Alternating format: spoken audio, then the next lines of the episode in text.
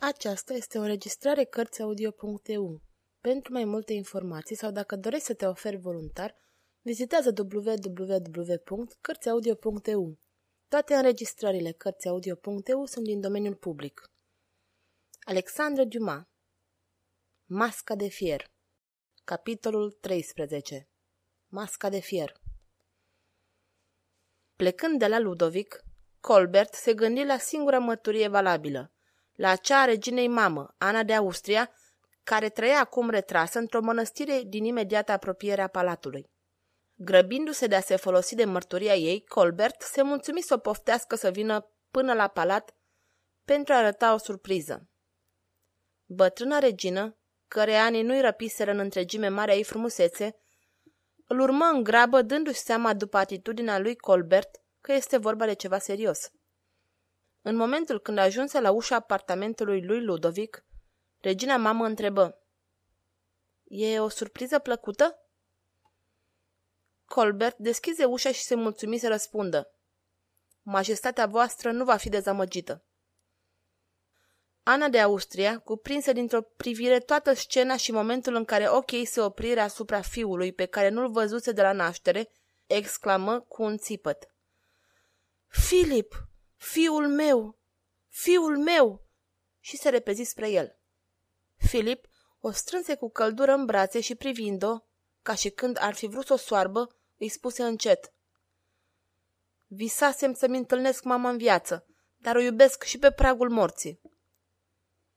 Pe pragul morții? repetă regina mamă cu un ton de adâncă îngrijorare. Dovada e convingătoare? întrebă Colbert pe Ludovic. Cu o voce aspră, care îi trăda furia, Ludovic se adresă mamei lui. Rău ați făcut că ați părăsit mănăstirea.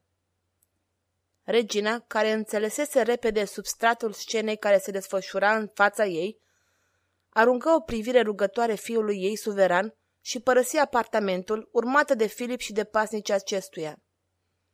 Rămas singur cu Ludovic, Colbert fu acela care deschise discuția. N-are decât o vină. Aceea de a vă fi frate geamăn. Soarta a vrut așa. Dacă asemănarea vă supără, exilați-l undeva, unde să fie inofensiv. Fulgerat parcă de o idee diabolică, Ludovic se întoarse spre ministrul său și cu un ton pe care Colbert îl recunoscu că nu însemna ceva prea bun, îi răspunse. Câteodată am impresia că ești genial. Ai dreptate, nu-l pot spânzura. Nu fiindcă mi-e frate, ci fiindcă aș avea impresia că mă execut singur. Apoi, vorbindu-și pentru sine, Ludovic adăugă. Pune capăt asemănării. Exilați-l undeva unde să nu fie văzut de nimeni. Mm, nu era ideea. Cu aceasta, soarta lui Filip fusese pecetluită. Pentru propriul lui frate, care n-avea altă vină decât că era geamăn și semăna perfect, Ludovic născocise o pedeapsă grozavă, mai grozavă decât o asasinare. La câteva zile după această scenă, Ludovic se afla la Bastilia însoțit de Fochet. Suveranul coborât treptele care duceau la marea sală de tortură, unde un meșter fierar făurea instrumente diabolice de schingiuit. De asta dată, instrumentul de tortură era opera lui Ludovic, că cel îl concepuse.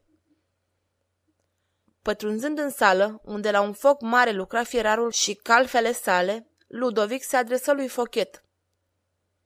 Adevărata putere este aceea să fie ascultat aici.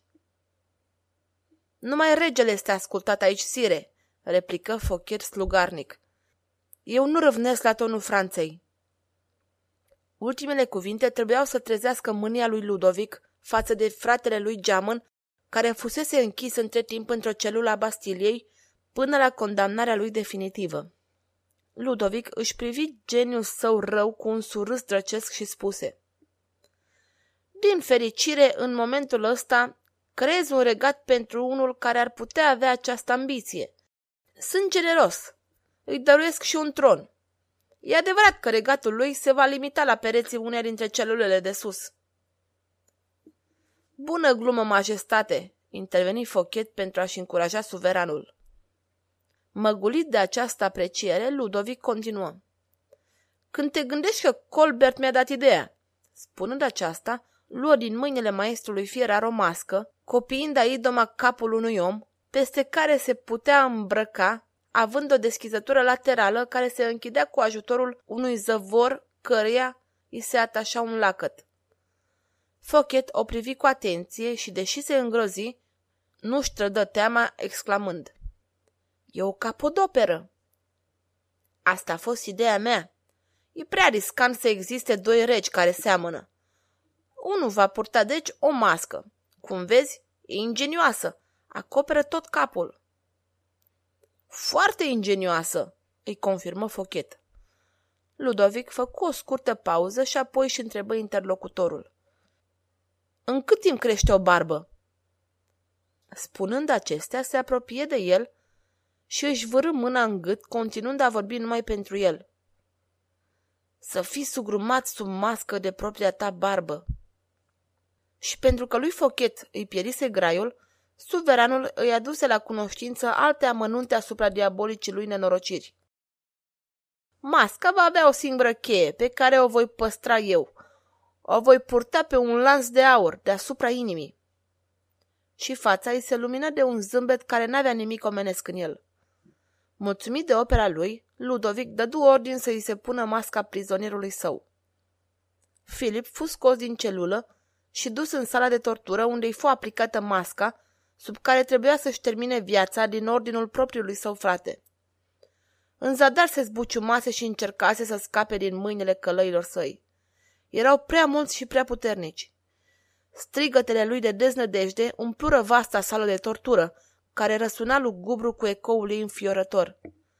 Călăii își îndepliniră însă în tocmai misiunea lor și Filip fu readus în celula lui purtând pe cap o enormă mască de fier care trebuia să-i ascundă obrazul privirilor oricui. Ludovic nu mai avea de ce să se teamă. Fratele său, Geamăn, avea acum înfățișarea unui monstru, care ar fi inspirat groază celor care l-ar fi văzut. Readus în celulă, fu instalat pe un tron în miniatură și comandantul Bastiliei îi citi documentul purtând pe cețile domnești care fusese trimis de la palat. Ordin de întemnițare per viață. Vinovat de înaltă trădare, e o sândit la temniță pe viață. Va fi tratat ca orice prizonier de rând. Dar toți îi se vor adresa ca unui rege. Comandantul izbucni în râs și mai citi odată ultimele cuvinte. Toți îi se vor adresa ca unui rege. Se înclină barjocoritor în fața lui și spuse, Noapte bună, majestate! Apoi părăsi celula, lăsându-l pe Filip pe tronul său. Tânărul își prinse capul în mâini și pipăi odioasa lui mască și izbucni într-un plâns în hohote.